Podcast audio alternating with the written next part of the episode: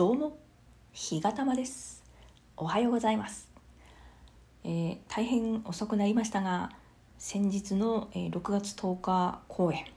えー劇団ステージ SS 雑貨団によります、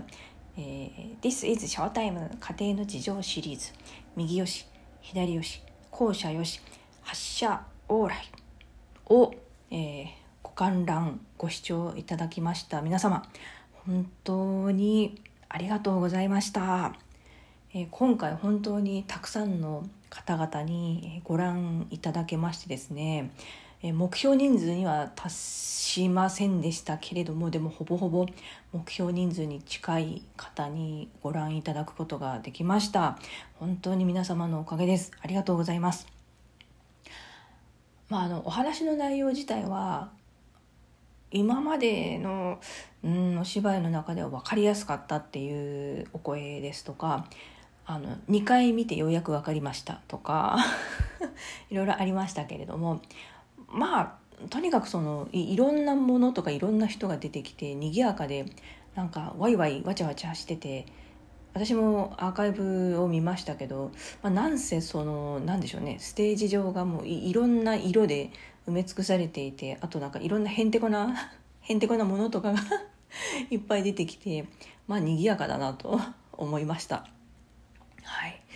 まああのお芝居のねなんていうんですかそのあれこれについてはまた改めて比嘉珠子さんに喋ってもらおうと思ってますんで、えーそちらもねあのお楽しみにお待ちください。でまあその制作的なことで言うとそうですね、まあ、今回からようやくあの、まあ、またちょっとね最近怪しくはありますが、えーコロナなんとかがねコロナなんとかっていうやつが、まあ、多少その収まってきたということで、えー観客席も今まではロールバックの後ろのなんていうんですかねこう階段状になっているお席だけだったんですけどそのロールバックの、え観客席の前に、え椅子席も出すことができましてそれから、え今まではちょっとあの自粛させていただいてたんですけれども、えロビーでのマスクなしでのお客様のお見送りも、え今回からできるようになりまして嬉しいですね。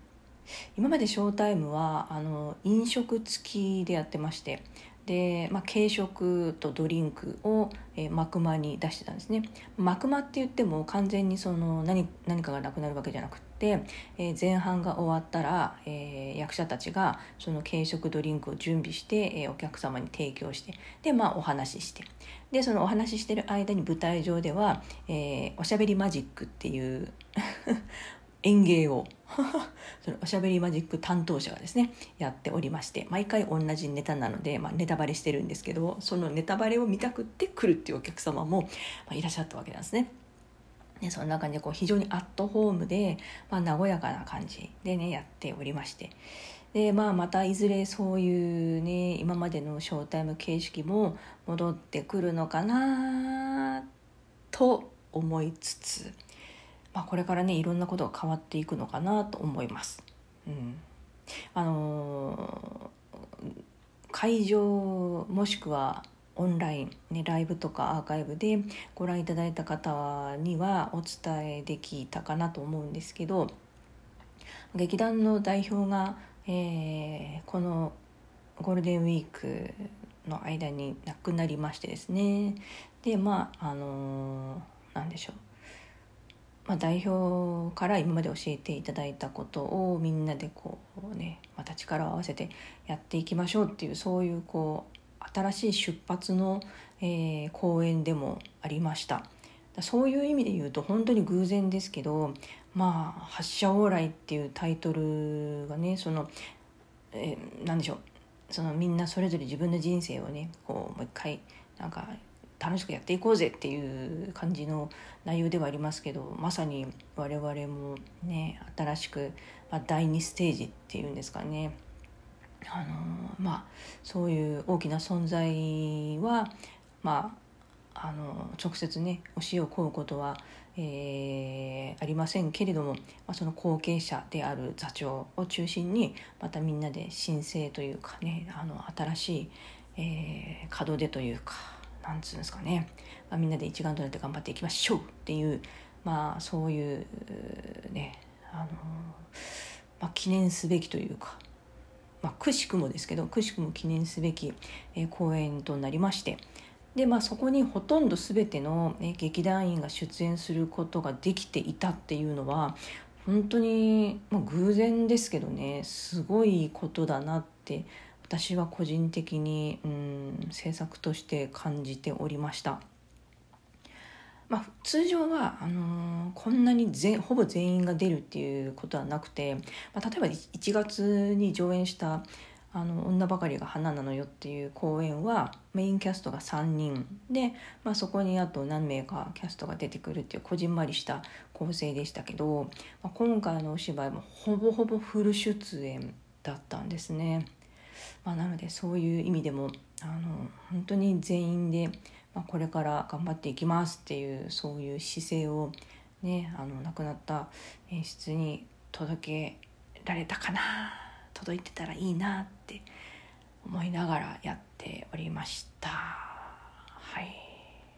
まあ今回初めてご覧いただいた方はですねいきなり最後の舞台挨拶で、えー私の,、まあ、私の上司というか私のあの制作のあの上の先輩にあたる制作統括の先輩と、えー、座長が挨拶を、えー、いたしましてですね。でいきなりそういう話をし始めて「おおおなんだなんだ」って いうこともあったかなと思うんですけどまあなんでしょうね。やっぱりこう一つの団体がそれこそもう30年以上ずっとねあの継続して運営を続けていくのってなかなか大変なことだと思うんですよ。それでもあのいろんなメンバーが入れ替わり立ち替わりしながらでもその中核となるメンバーがねずっとその支柱となってこう一つの団体組織劇団を継続してきているっていうのってすごいことだなって思いますのでねこれからも、まあ、私自身もあの何でしょうね、まあ、自分のできる範囲でっていうことにはなりますけどあの本当に縁あって参加できたこの劇団をねこれからもあのもっともっと盛り立てていくようなお手伝いができたらいいなって思っております。うん。でもちょっとあのいろいろと仕事の事情もありまして私あの今まで制作担当でやらせていただいてたんですけど、まあ、その最前線というか最前面での制作、えー、活動からは一歩退きましてですね広報支援というか、あのー、まあ、サポート的な感じでこれから関わらせていただくことになるかなと思いますが、えー、引き続きこの、配信で、え公演のお知らせ等々は行っていきたいなと思っております。はい、で今度10月ですね。10月の21日のまた土曜日の15時から次の公演が決まっておりまして、えー、日時は決まってるけど演目はこれからっていうね。まあ大体そんな感じなんですけど、はい、またきっと、ね、家庭の事情シリーズかなと思うんですけどその代表が残してくれた作品がもう山ほど山ほどありますんで その中からまたねその時々に応じたふさわしい演目が登場していくと思いますので是非お楽しみに待っていただけたらなと思います。で、えー、その10月の公演の後11月の23日の、えー、木曜日でしたかね。木曜日これは、えーと、祝日勤労感謝の日なんですけど、えー、この日は、えー、その亡くなった代表への、まあ、感謝ライブというものを、えー、実施する運びとなりましてですね、えー、これはおそらく配信はまあしないと思います。その昔やってたショー形式、まあ、YouTube だとあの著作権がある歌がねえんあの演奏できないというかあの放送できないというかそういう縛りがありますので今までショータイムって本当にその昭和の古い歌とかそういったものを歌ってきてたんですね。なので、まあ、そういった今まで歌ってきた、えー、ショータイムの歌とかあとはまあお客さんとのね実際の交流とかもしくはあのもしくはというかあの今まではお客さんも一緒にステージに上がってもらってみんなで、えー、あのみんなで楽しく盛り上がるっていうそういう感じのショータイムをずっと続けてきててで、まあ、今の会場、えー、神戸ポートオアシスっていう会場に移ってからは、まあ、本当にそのホール形式になったのでお客さんに直に上がってもらうっていうことがなくなったようなんですけども。この11月23日に関しては今までみたいな形式で、えー、感謝ライブをするというような話になっているようですので、まあ、お近くの方はですねあの足を運んでいただきましたら、えー、劇団員と一緒にわちゃわちゃ盛り上がれると 思いますので是非、えー、お越しいただければなと思います、えー、遠方の方はですねまた私がこんなでしたっていうふうに報告は させて いただこうかなと思いますんで、えー、またそれはそれでね、あのー、まあ、よかったら聞いていただけたらなって思います、はい。まあ、そんなわけですいません。ちょっとタラタラと12分近く喋ってきてしまいましたけれども、まあ、本当にうんなんか感慨深い公演でした。劇団にとってもですし、まあ、自分自身にとっても一つのね区切りとなるような公演になったのかなって思いますのでまあね本当に、えー、インド人の像として頑張ることもできて本当に感無量でございます。はい、